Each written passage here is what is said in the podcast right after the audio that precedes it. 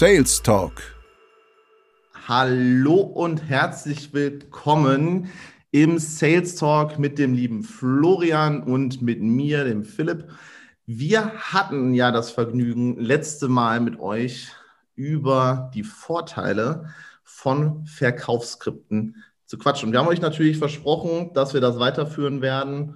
Und heute soll es darum gehen, wie genau, welche Regeln man beachten sollte, wenn man sich ein eigenes, zum Beispiel Telefonskript schreibt. Dazu müssen wir einmal sagen, ein perfektes Skript sozusagen hat sowohl die ganzen emotionalen Faktoren, wie man das bei seinem Gegenüber weckt, als auch, wie ich das schon mal im vorherigen Podcast gesagt habe, diese logische Komponente. Denn wenn du die Logik nicht bedienst, dann hast du ein Problem, denn dann bleibst du an dieser sogenannten Firewall hängen, wo die dann einfach sagen, nee, das ist absoluter Kokolores, den du da erzählst. Und der ganze Trick an einem Skript ist ja, dass man letztendlich nicht so sich anhört, als würde man von einem Skript ablesen. Also wie ein guter Schauspieler übst du das immer fleißig und heute geht es halt darum, welche Regeln, aktuell sind es 8, die wir uns jetzt aufgeschrieben haben. Es mag sein, dass wir vielleicht noch 1, 2 Ergänzungen haben im Laufe des Talks, aber prinzipiell würde ich sagen, starten wir los. Oder Florian, was sagst du? Genau, ich freue mich mega. Legen wir los. Sehr schön. Also Nummer uno ist, dass viele haben das Problem, dass sie sehr, sehr viel am Anfang erzählen und quasi den Brechhammer rausholen und den Kunden oder Interessenten mit Informationen zuschütten. Und da kommen wir ja auch nochmal zu dem Vorteil, den wir letztes Mal gesagt haben, nämlich, dass du ja durch ein Skript eigentlich dazu da, dass du nicht mehr argumentieren kannst und immer etwas Neues präsentierst. Und das Problem ist, was viele haben, dass sie einfach am Anfang ihr komplettes Pulver verschießen. Genau, man redet sich da quasi um Kopf und Kragen. Absolut, also wir hatten da ja letztes Mal auch schon mal, also Florian und ich haben privat auch drüber gesprochen, weil wir ja immer mal wieder Skripte von Interessenten und Kunden zugeschickt bekommen. Und das ist ein immer wiederkehrender Fehler, den die wirklich machen, oder Florian? Ja, genau, das ist definitiv so. Ich sehe die meisten Skripte gerade in dem Bereich falsch aufgebaut, dass die tatsächlich völlig überladen sind, besonders am Anfang in der Einstiegsphase, ne, den Kunden schon mit so viel Informationen bombardieren. Informationen, die an der Stelle auch noch gar nicht so angebracht sind. Zumal, wenn man halt eine schlechte Bedarfsanalyse gemacht hat und du schüttest den mit Informationen zu, die für ihn beispielsweise gar nicht relevant sind, dann schießt du quasi deine eigene Energie raus und der Kunde denkt so, okay, da war jetzt bis jetzt noch nichts dabei, was mich von den Socken haut und wirklich dazu animiert, halt bei dir in irgendeiner Art und Weise irgendwas zu kaufen. Ganz genau. Nummer 2, was auch sehr viele falsch machen, nämlich die verwechseln Features und Benefits, also die Eigenschaften von einem Produkt und die Vorteile, die sich daraus ergeben. Und zwar einer meiner ersten Kunden, den ich hatte in meinem Training, der ist Heilpraktiker und hat auch, ist im MLM tätig. So, jetzt gibt es natürlich, jetzt schreien alle auf, oh mein Gott, Multilevel-Marketing, ne? Ist tatsächlich ausnahmsweise mal einer gewesen, der Geld hat. Aber wir wollen da jetzt nicht zu lange drauf rumreiten. Worauf ich jetzt hinaus wollte, ist, der ist, ich habe den, also wie gesagt, um den Vertriebskanal, beziehungsweise um das Vertriebssystem, da geht es gar nicht. Auf jeden Fall hatte er zum Beispiel auch Tabletten in seinem Sortiment, die und sein Feature, was er gesagt hat, ist quasi, dass sie in der Tablettenform sind. Beziehungsweise sein Vorteil war, sie sind in der Tablettenform. Das ist ein Feature, weil der Vorteil, den man ja daraus ziehen kann, dass es zum Beispiel eine Tablette ist, und das würde ich dir auch ans Herz legen, also dir als Zuhörer, wenn du dir sowas aufschreibst, dann liste alle Eigenschaften auf und guck, dass du aus jeder Eigenschaft so viele Vorteile wie möglich ziehen kannst. Beispielsweise mit der Tablette kannst du zwischendurch einnehmen, du deckst innerhalb von wenigen Minuten deine Mikro- und Makronährstoffe etc. Und das alles dann gepaart mit zum Beispiel einem gestressten Geschäftsführer in dem Fall, das wäre ein Vorteil. Hast du noch einen, Florian? Nee, hast du eigentlich gut auf den Punkt gebracht. Ja. Finde ich, ja. Und da geht es halt drum. Ne? Also auch wenn du jetzt zum Beispiel Dienstleister, sagen wir, du bist Handwerker und du bist Elektriker und du möchtest einen Kunden aus deiner Region abschließen, dann wäre ja zum Beispiel ein Argument beziehungsweise ein Feature von dir, eine Eigenschaft von dir ist ja, dass du nah am Kunden bist. Ja. Welcher Vorteil resultiert denn daraus, dass der Kunde beziehungsweise du so nah am Kunden bist? Nämlich, dass du schnell und problemlos Störungen beheben kannst, ja, im zum Beispiel Lichtsystem von einem Laden. Ne? Weil nichts ist ärgerlicher, wenn die morgens die Lampen anmachen wollen und auf einmal ist der Laden dunkel. Ne? Genau. Gerade jetzt, wo die wieder aufmachen dürfen. Ja. Und da ist es nun mal so, und da kann man halt viele Sachen rausziehen. Ne? Bleiben wir kurz bei dem Beispiel mit dem Handwerker. Was ist noch der Vorteil? Dadurch, dass du lokal ansässig bist, kannst du ihn halt auch schneller versorgen, wenn er mal irgendein Upgrade braucht, irgendein Upsell oder Cross-Sell, wenn er halt eine neue Lampenanlage braucht oder auf einmal braucht er noch eine Audioanlage für den Laden, damit er die Kunden berieseln lassen kann. Und du bist halt immer sehr schnell vor Ort, sodass du Probleme etc. schnell lösen kannst. Genau. Nummer 3. Du musst sogenannte Stopping-Off-Points haben. Das bedeutet, dass du den Kunden, wie wir am Anfang gesagt haben, nicht zuschüttest, sondern dass du auch immer wieder, wenn du irgendwelche Argumente gebracht hast für den Kauf bei dir oder irgendeinen Vorteil, wie das für ihn klingt, fragst, ne? Also nicht einfach dann zum nächsten springen, sondern wirklich den Kunden auch nochmal abholen an der Stelle, wo er gerade ist. Und wenn er halt irgendwas nicht verstanden hat und sagt so, nee, das habe ich jetzt nicht so ganz verstanden, dann ist der größte Fehler, den du machen kannst, indem du einfach sagst, ah ja, okay, und dann zack, bumm, machst du den nächsten Vorteil. Sondern dann gehst du wirklich hin und fragst einfach gezielt nach, okay, was von dem, was ich gerade gesagt habe, habt denn aktuell jetzt noch nicht bei Ihnen gefruchtet oder was haben Sie noch nicht verstanden? Genau. Und dann wird er dir das im Regelfall sagen, weil du ja nicht nachgefragt hast. Und dann kannst du quasi diesen Punkt ausschmücken und so aufbereiten, dass der Kunde es quasi versteht. Genau, wobei ich dann auch sagen muss, dass wenn ein Skript sehr gut gemacht ist, es ja ganz, ganz selten dazu kommt, ne, dass der Kunde nicht verstanden hat, was du jetzt möchtest von ihm, beziehungsweise um was in dem Abschnitt konkret gegangen ist. Ne? Da holst du einfach immer wieder die Bestätigung ein, macht das Sinn für dich, Herr Kunde? Ja, es macht Sinn für mich. Das ist so diese Ja-Straße, ne, die wir da begehen. Genau, und wie gesagt, wenn man auf jeden Fall dann dennoch mal auf irgendeinen Punkt trifft, der noch nicht so sitzt, wie er sitzen sollte, und der Kunde sagt dann so von wegen, nee, irgendwie, oder er sagt dann so von wegen, ja, ist okay, anstatt, also du willst eigentlich sagen, oh, das klingt richtig gut, ne? Und wenn er dann sagt so, ja, ist okay, dann kannst du auch da nochmal nachfragen und einfach sagen, okay, dass sie jetzt sagen, dass das okay klingt, lässt mich erahnen, dass irgendetwas noch nicht den Nerv der Zeit bei ihnen getroffen hat. Was genau hat sie noch nicht abgeholt? Und dann wird er dir das auch sagen. Ganz genau, ganz genau. Resonanzaussagen, ne, sage ich da gerne dazu. Also ich habe das Gefühl, Philipp, das und das und das ist noch nicht so ganz klar. Ne?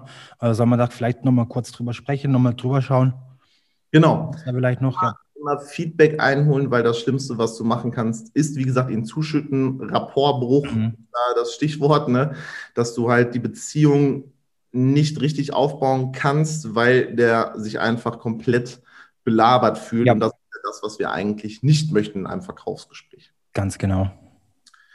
Dann haben wir, wenn ich das jetzt richtig sehe, auf Nummer 4, das ist wirklich etwas, das sehe ich so oft. Das ist Standard, auch in den Voice Messages, überall, ne? Das kriegst du überall zu hören. Und zwar, ihr müsst euch angewöhnen, wenn ihr ein Skript schreibt, dass ihr das so schreibt, wie ihr es sagen würdet und nicht grammatikalisch perfekt. Ja. Also es fängt schon an mit der Begrüßung, so von wegen Hallo, wie geht's? Sagst du ja im Regelfall. Die wenigsten sagen Hallo, wie geht es Ihnen? Hi, wie geht's Ihnen? So, und genau da musst du halt ansetzen. Das ist wirklich das simpelste Beispiel, und Da kommt man dann auch direkt zum 5. Punkt. Also ganz kurz, vielleicht zum 4. noch eine Frage, was mir gerade so ein bisschen brennt ist. Zählst du da auch Dialekte drunter? Würdest du jetzt sagen, dass wenn du zum Beispiel hier bei mir in der Schweiz bist, dass es Sinn machen würde, eher in einem Schweizerdeutsch mit einem Schweizer Dialekt zu sprechen? Oder in Bayern mit einem bayerischen Dialekt? Dem Gefühl nach zu urteilen, kommt es halt wirklich auf die Region an. Ich glaube, wenn du halt regional akquirierst, dann ist es nicht so wild. Mhm. Aber wenn du zum Beispiel jetzt übelstes Schweizerdeutsch schwafelst, ja, was man ja, ich sage jetzt mal, als Hochdeutsch-Mensch, ich würde das, glaube ich, gar nicht verstehen, wenn du mich da komplett...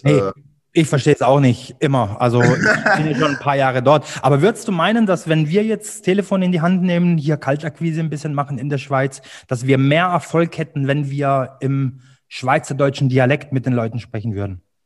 Ich bin eher so der Fan davon, dass du so sprichst, dass es wirklich jeder versteht. Mhm. Also sie würden es verstehen, ne? Wie gesagt, wenn man das regional oder national macht, oder ich würde jetzt auch nicht in Deutschland anrufen und Englisch reden zum Beispiel. Das wäre, ich sage jetzt mal, dasselbe Beispiel. Und da musst du auf jeden Fall schon gucken, wen du anrufst und auch da dann einfach schauen, wie man den abholt. Aber prinzipiell würde ich sagen, also jetzt gerade in Deutschland, ne? Wenn du einen richtig krassen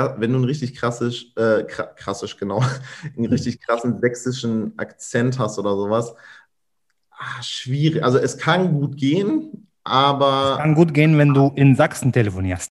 Das ist jetzt auch auf gar keinen Fall irgendwie, wir wollen jetzt keine Dialekte dissen, aber es wirkt halt seriöser, wenn du es auf Hochdeutsch machst oder einigermaßen akzentfrei. Und das Witzige ist, du könntest aber auch hingehen, wenn du wirklich einen krassen Akzent hast und das als Eisbrecher direkt am Anfang nehmen, so von wegen, und vermutlich fragen sie sich, aus welchem Ortsteil, aus welchem Bundesland ich sie jetzt gerade anrufe. Also ich kann kein Sächsisch, also bitte erschießt mich jetzt bitte nicht. Ich mache das auf gar keinen Fall jetzt vor.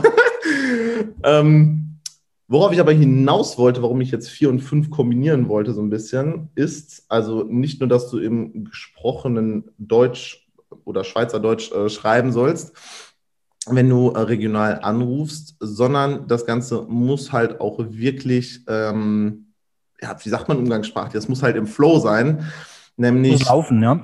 Genau, wenn du ein zu kompliziertes Skript schreibst mit total vielen Fremdwörtern, wo du dir deine Zunge beibrichst, wenn du sie selber aussprichst, dann hast du ein Problem, nämlich dann gefährdest du deinen Expertenstatus und das ist ja eins der wichtigsten Themen überhaupt, da können wir auch nochmal ein Video, beziehungsweise einen Podcast drüber machen, weil ein Kunde wird sich lieber von einem Experten führen lassen in einem Gespräch, als von einem sogenannten Novizen oder Anfänger und wenn du halt dir selber ein Beinchen stellst und dich die ganze Zeit verhaspelst, wenn du dein Skript benutzt, dann hast du ein Problem. Und da setze ich dann auch zum Beispiel immer an, wenn du ein Skript dir geschrieben hast, dann lies es dir laut vor, Satz für Satz.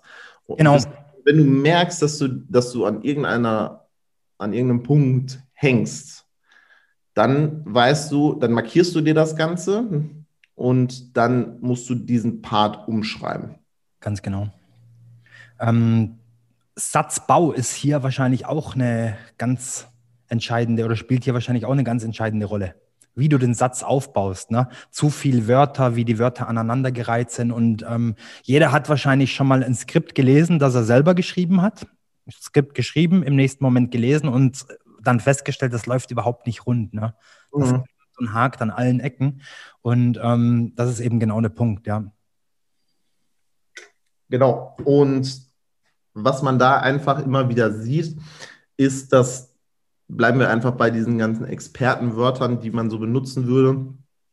Und das Problem ist einfach, dass auch wenn du jemand zu sehr bombardierst mit Wörtern, die er wahrscheinlich nicht versteht, wird das nicht zugeben. Ja? Aber seine Aufmerksamkeit wird dir verloren gehen. Und das ist nun mal auch sehr, sehr schlecht, ja, weil wenn du danach irgendein gutes Argument als Vorteil, also einen Benefit nennst, und der Kunde ist aber vorher ausgestiegen, weil du ihn mit irgendeinem Fremdwort oder irgendwelchen komplizierten Satzgebastelungen zubombardiert hast, dann fruchtet das Argument einfach nicht. Genau. Und Punkt 6, das ist so einer meiner Lieblingspunkte. Skripte müssen ehrlich und ethisch korrekt sein. Ne? Ein Beispiel für ein unehrliches und nicht ethisches Skript wäre zum Beispiel dieser Einstieg.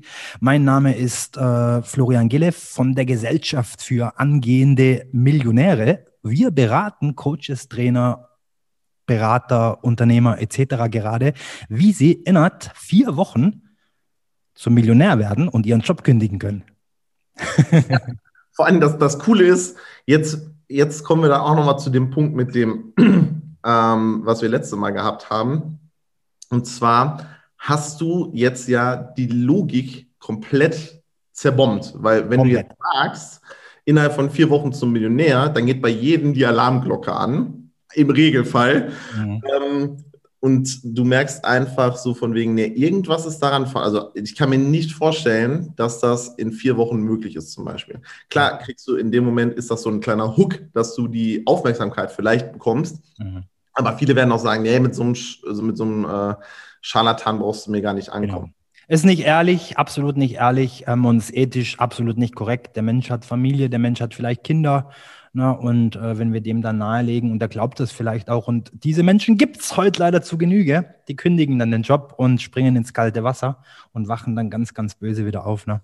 Ja, vor allen Dingen, man sagt ja auch immer, Lügen haben kurze Beine, und ohne Flachs, wenn ihr jemals einen Kunden anlügt und das kommt raus, dass ihr den angelogen habt oder dem irgendetwas versprochen habt, was einfach nicht haltbar ist. Ne? Mhm. Zum Beispiel diese in 4 Wochen zum Millionär-Geschichte, dann wird euch das sowas von um die Ohren fliegen. Ne? Deswegen sage ich da auch immer, seid ehrlich. Ne? Bestes Beispiel ist, ich habe einen Bekannten, der ist auch im Vertrieb unterwegs, und er hatte sich jetzt eine Website aufsetzen lassen, und da stand dann zum Beispiel drauf, dass er 10 plus Kunden hat.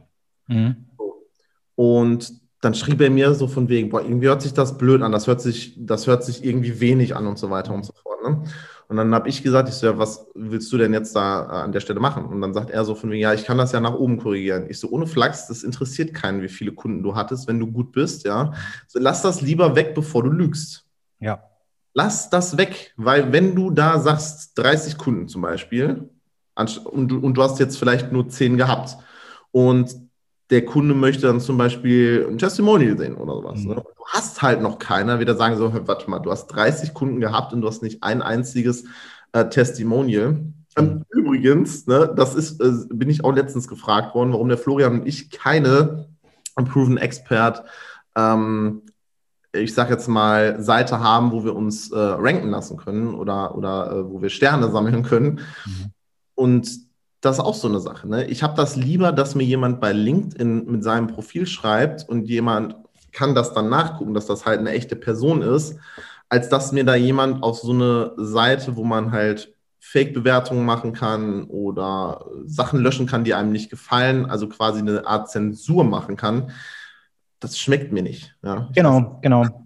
Ist bei mir genau das Gleiche eigentlich. Ich mag Proven Expert nicht, und auch die andere Plattform, ich habe jetzt den Namen nicht mehr im Kopf. Da gibt es ja noch eine ähnliche, Proven Expert und noch was. Ich komme auch nicht drauf. Ist auf jeden Fall... Ja, es ist ziemlich gleich, und eben es ist eben so, wie Philipp sagt, und auch aus der Erfahrung, die ich gemacht habe, aus den Gesprächen, die ich geführt habe, in den letzten Monaten vor allem, habe ich halt so viele Geschichten gehört, und so viel Fakes wurden da auch aufgedeckt. Ne? Ich tue auch meine Testimonials jetzt bei mir auf die Website packen. Da ist immer der Unternehmensname mit dabei, da ist der Vorname, der Nachname mit dabei, Foto von der Person, ne? Ist also wirklich alles sehr durchsichtig, ne? Man kann die Personen finden, die Personen existieren, sind keine Honeypots, ne? Die wir gestern gesprochen hatten, Podcast kommt nächste Woche. Und genau, ansonsten LinkedIn, finde ich, ist die ehrlichste Variante, weil da ist es schwierig, ne? Klar kannst du auch Personen darum bitten, dir eine Empfehlung dann nachher zu schreiben, obwohl es dann vielleicht nicht so gewesen ist, aber in der Regel passiert das nicht, ne? Und ja, ist sehr leicht nachvollziehbar. Und man kann, wie gesagt, dann auch einfach, wenn man jetzt bei mir auf die Seite geht und man scrollt runter und man sieht dann, wer schon mit mir in irgendeiner Art und Weise zusammengearbeitet hat, kann man einfach draufklicken und theoretisch die Person halt auch anschreiben und einfach mal selber Feedback einholen. Zum Beispiel. Ganz genau. Also ich finde, Proven Expert, das wird nicht mehr lang. Ich finde auch, in meiner Empfindung ist das auch nicht der Standard. Ne? Also. Ja, alleine schon, wie gesagt, die Tatsache, dass es halt Agenturen gibt, die sich darauf spezialisiert haben, unangenehme Kommentare zu löschen. Ja, das ist dasselbe. Jeder von uns hasst es. Und da spreche ich, glaube ich, für die gesamte Menschheit, die bei Amazon einkauft. Wenn da irgendwelche Bots, sage ich mal, 5 Sterne gegeben haben, du vertraust dieser Wertung, weil du nur gesehen hast, okay, 5 Sterne und gar nicht runtergescrollt hast und hast das Ding gekauft und du kriegst dann überhaupt nicht das, was du eigentlich haben wolltest. Und denkst einfach, wie kann das 5 Sterne haben? Und dann liest du nach und dann siehst du, dass das alles irgendwelche englischen Einzeiler sind, so von wegen, oh, great product und 5 Sterne und oh, amazing 5 Sterne. Genau. Das mag keiner von uns und genau das Gleiche passiert halt auf diesen Plattformen. Ich würde da auch gar nicht so viel Wert drauf legen. Ich meine, klar, ein paar Testimonials, ein paar Referenzen sind immer gut. Ne? Bei mir ist es, ich weiß nicht, ich habe, glaube ich, um die 400 Referenzen aus meinen Seminaren bei mir, wo ich vielleicht einen Bruchteil nur veröffentlicht habe. Und das sind gute Referenzen. Ne? Nach jedem Seminar und in einem Seminar sitzen so zwischen 12 und 20 Leute, bekommt jeder einen Bogen, die füllen den aus. Ne? Und das ist meistens gut, ist ganz, ganz selten mal eine schlechte Kritik dabei. Ja. Gibt es natürlich auch, aber ja, wie gesagt, ich finde, das ist nicht der Standard. Der Kollege, den du angesprochen hast, der hat vielleicht nur 10 Kunden, aber vielleicht hat er dann 9-mal extrem gut abgeliefert, ne? Vielleicht auch 10-mal und das ist viel, viel wertvoller. Ne? Ja, also gerade, wie gesagt, wenn das jetzt auch jemand hört, der gerade startet in dem Bereich, ne? Hey, nagelt euch da nicht so drauf. Wenn ihr keine Kunden habt, ne? Dann hört auf, dann lügt nicht, dass ihr welche habt, ne? Sondern sagt den Leuten das lieber, sagt so, von wegen, hör mal, ich würde dir gerne ein Testimonial geben. Du bist aber die erste Person, mit der ich jetzt zum Beispiel einen Sales Call mache. Genau deswegen ist mein Produkt jetzt zum Beispiel, und dann machst du den Hook jetzt gerade, ist so ein Einführungspreis, weil du dich jetzt gerade am Markt etablieren möchtest und das dann einfach nehmen und benutzen quasi und nicht anfangen rumzulügen. Ja, genau. So. Machen wir weiter. Und zwar Nummer 7, Energy in, Benefits out. Ja, das hört sich jetzt komplizierter an, als es ist. Letzten Endes ist das einfach die Regel, dass du, wenn du ein Skript schreibst, dass du immer im Auge hast, dass du es dem Kunden möglichst einfach machst, zum Beispiel bei dir zu kaufen, in dein beispielsweise Coaching, Training oder in deine Beratung zu investieren und davon zu profitieren und es nicht möglichst kompliziert machst. Ein Beispiel, das nehme ich jetzt einfach, weil wir das beide bei Jordan, glaube ich, hatten. Und zwar, wenn der Kunde jetzt sagt so, hey, du, ich möchte kaufen, klingt cool, und du fängst dann an und sagst so, ja, sehr cool, dann bekomme ich jetzt eine beglaubigte notarielle Beurkundung von einem Personalausweis, dann möchte ich bitte 2 Bankauszüge von den Folgejahren haben, die uns über deine Liquidität Auskunft gibt. Anschließend möchte ich bitte, dass du mir das per Post zuschickst, unterschrieben im Original und so weiter und so fort. Und da hast du einfach das Problem, du machst dem Kunden das unglaublich schwierig, weil er hat ja jetzt das Problem, was er zum Beispiel behoben haben möchte. Und wenn du das dann super kompliziert machst, dann denkt er sich, ach du Scheiß, ach du grüne Neune. Und das ist es halt, ne? Der Kunde muss ja Energie in dich investieren, zum Beispiel, in irgendeiner, also geht jetzt nicht mal um Geld, sondern alleine. Er muss mitarbeiten. Genau, alleine Transaktionskosten, wie viel Zeit verstreicht, bis ich davon profitieren kann. Und wenn er dann hört, Notar, Bank, Beglaubigung, 2 Jahre rückführende Bankauszüge zum Beispiel und so weiter und so fort. Und Liquiditätsprüfung am besten mit Schufa-Auskunft, alles selber beantragt. Ne? Das sind so Sachen, macht es dem Kunden wirklich so einfach wie möglich. Und wenn ihr da spielt dann natürlich auch wieder eine große Rolle, wie du sagst, ne? Da machen wir sicher auch noch eine Folge drüber, Tonality, Ton, auf jeden Fall der Stimme, ne? Genau, wie du diese Informationen dann nachher abrufst, ne? Wenn du es eben genauso sagst, wie Philipp es gerade vorgemacht hat, wir brauchen das und dann brauchen wir noch das und das und das und das, dann ist das schwierig, ne? Ja, weil es halt auch in diesem Befehlston quasi ist, ne? So von wegen, wenn du bei mir kaufen möchtest, dann musst du das noch machen und das noch machen. Genau. Jeder von uns, der schon mal, also ich war ja auch angestellt, ne? Jeder von uns, der mal irgend so einen strengen Chef hatte oder einen Vorgesetzten, wenn jemand so mit mir redet, dann gehen wir mir alle Alarmglocken an und ich hasse das, wenn jemand so mit mir redet. Ja. Deswegen redet so mit den Leuten, wie ihr gerne auch behandelt werden wollen würdet und macht es ihnen so einfach wie möglich in deine Dienstleistung zum Beispiel zu investieren oder dein Produkt zu kaufen. Genau, es muss Spaß machen, es muss einfach sein. Es hört sich jetzt alles easy an, ne? Es ist aber tatsächlich so, es funktioniert. Genau. Und was viele vergessen, da kommen wir jetzt zum abschließenden Punkt, und zwar, dass du für sämtliche Aktivitäten ein eigenes Skript hast. Das bedeutet, du hast nicht nur ein Skript, was du immer benutzt, sondern du hast mehrere Skripte. Beispielsweise, du hast ein Skript, womit du Sekretärin umgehst. Du hast ein Skript, wie du dann Kaltakquise im B2B-Bereich, ich möchte das nochmal kurz erwähnen, nicht B2C anrufen, kann nach hinten losgehen. Und da einfach die Tatsache, das sind ja schon 2 Skripte.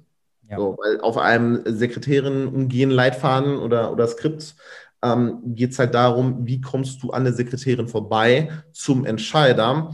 Da hast du vielleicht 3, 4 Versionen auch drauf, die du ja erstmal testen musst. Dann musst du gucken, okay, welche funktioniert denn am besten? Wo habe ich die meisten Erfolgsdinger? Und übrigens, einmal anrufen und abgewimmelt werden ist kein Test. Ja? Da macht man das schon wirklich, ich sage jetzt mal pro, wenn man jetzt 3 Dinger hat zum Beispiel, dann macht man wirklich pro Part wirklich 30 Anrufe und guckt, welcher da am besten funktioniert, weil das Schlimmste, was du machen kannst, ist halt, dass du viel zu früh an irgendeiner Stellschraube drehst, ohne da irgendeine Validierung drin zu haben. Ja, ganz genau. Ganz genau. Und beispielsweise, wenn wir mit der Serie von Skripten weitermachen, wie gesagt, Sekretärin umgehen, Entscheider, Kaltakquise-Skript zum Beispiel, dann geht es ja darum, was ist das Ziel von einem Kaltakquise-Anruf? Nicht der Verkauf, sondern du möchtest ihn ja ausführlich beraten zum Beispiel oder qualifizieren. Und da geht es dann wirklich darum, dass du das Ziel wirklich nicht aus den Augen lässt, denn es geht dir nur darum, dass der dir einen Termin gibt, wo du ihm dann in einer halben Stunde zum Beispiel erzählst, was überhaupt machst du, warum sich das lohnen würde, für ihn auch wirklich dann in einen Sales Call zu kommen. Also seht ihr habt dann halt Sekretärin umgehen, Kaltakquise, dann habt ihr ein zum Beispiel Erstterminskript, wo ihr dann auch wirklich eure, ich sage jetzt mal, ein paar Vorteile auch da. Erzählt ihm nicht alles, macht ihn nur heiß darauf, dass der wirklich das gut findet. Schaut, dass ihr den da abholt, wo er wirklich ist. Und erst im Sales Call feuert ihr alles ab, was ihr habt, aber auch nicht alles auf einmal. Genau. Und last but not least, nach dem Sales Call Skript geht es halt auch darum, dass du ein Einwandbehandlungsskript hast. Wenn du weißt, welche Einwände halt kommen können oder welche du dann öfter hattest. Und auch das erfährst du halt, wenn du halt öfter dann mal telefoniert hast mit deiner Zielgruppe, da dann wirklich hinzugehen und sich zu überlegen, okay, jetzt habe ich oft gehört, keine Zeit, dies, das, ist zu teuer. An welchem Punkt du vielleicht einen Fehler gemacht hast in deinem Skript, dass du den Mehrwert, den der Kunde bekommt, von deinem, oder nicht von deinem Skript, sondern von dir, nicht richtig kommuniziert hast und da dann einfach nochmal in den Feinschliff gehen und auch da nicht ein Telefonat machen, das funktioniert nicht und ändern, sondern auch da dann letzten Endes wirklich, also ich würde echt sagen, pro Skript, was man hat, musst du schon mit 30 Leuten sprechen, um das mal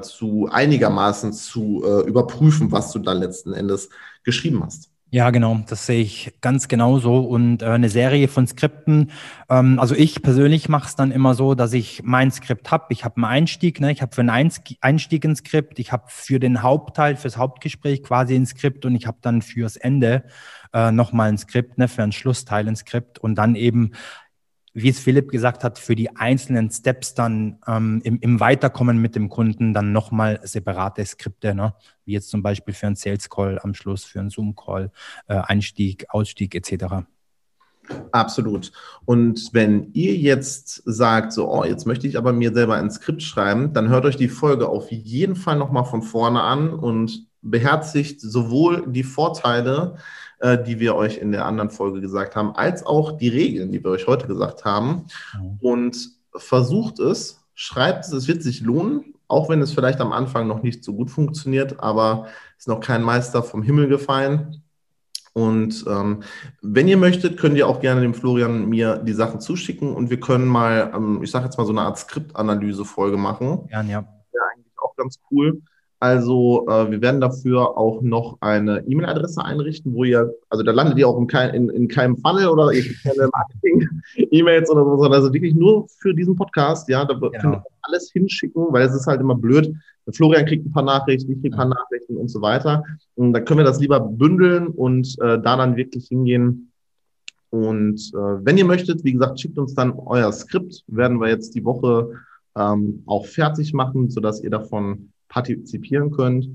Ja, und ansonsten, wenn ihr ganz mutig seid, dürft ihr natürlich mit eurem Skript auch mal zu uns in den Podcast kommen. Dann können wir das gemeinsam zerpflücken, ne? Ja, Philipp auf jeden Fall. Ja, genau. Auf jeden Fall. Weil, ganz ehrlich, ihr müsst euch nicht schämen dafür. Jeder hat halt mal angefangen an irgendeiner Stelle und letzten Endes seid ihr ultra mutig, wenn ihr dann hier zu uns kommt. Wir werden nicht über euch lachen, weil wir haben halt auch irgendwann mal angefangen. Und haben es dann halt auch gelernt und wir haben einfach einen anderen Blick auf die ganze Geschichte. Ganz genau. Und ihr profitiert letzten Endes nur davon, wenn wir sowas machen. Und wenn ihr euch halt traut und, also was heißt trauen, ne? Wenn ihr den Mut habt und ihr würdet das mit uns zusammen einmal machen, dann, wie gesagt, schreibt uns an, schreibt uns auch gerne dann an die E-Mail-Adresse, die wir dann die Tage auch noch in die Shownotes reinpacken werden. Ja. Und dann würde ich einfach sagen, wir hören uns zur nächsten Folge. Da könnt ihr uns auch gerne schon irgendwelche Wünsche mitteilen. Ansonsten wird es wahrscheinlich die lang ersehnte Folge von Florian werden, wo wir über Persönlichkeitstypen sprechen werden. Und wie das Ganze im Verkauf, auch wenn manche sagen, das ist scheißegal, wer da vor dir sitzt, wie das Ganze halt im Verkauf dann auch ablaufen wird, dass es dann letzten Endes doch fruchtet. Also, ich würde sagen, bleibt gesund, das war's für heute und wir hören und sehen uns nicht das nächste Mal, weil ihr hört uns ja. Und bleibt gesund, alles Gute und viel Spaß bei eurem ersten vernünftigen Skript, was ihr versucht zu schreiben. Bis dann, ciao zusammen.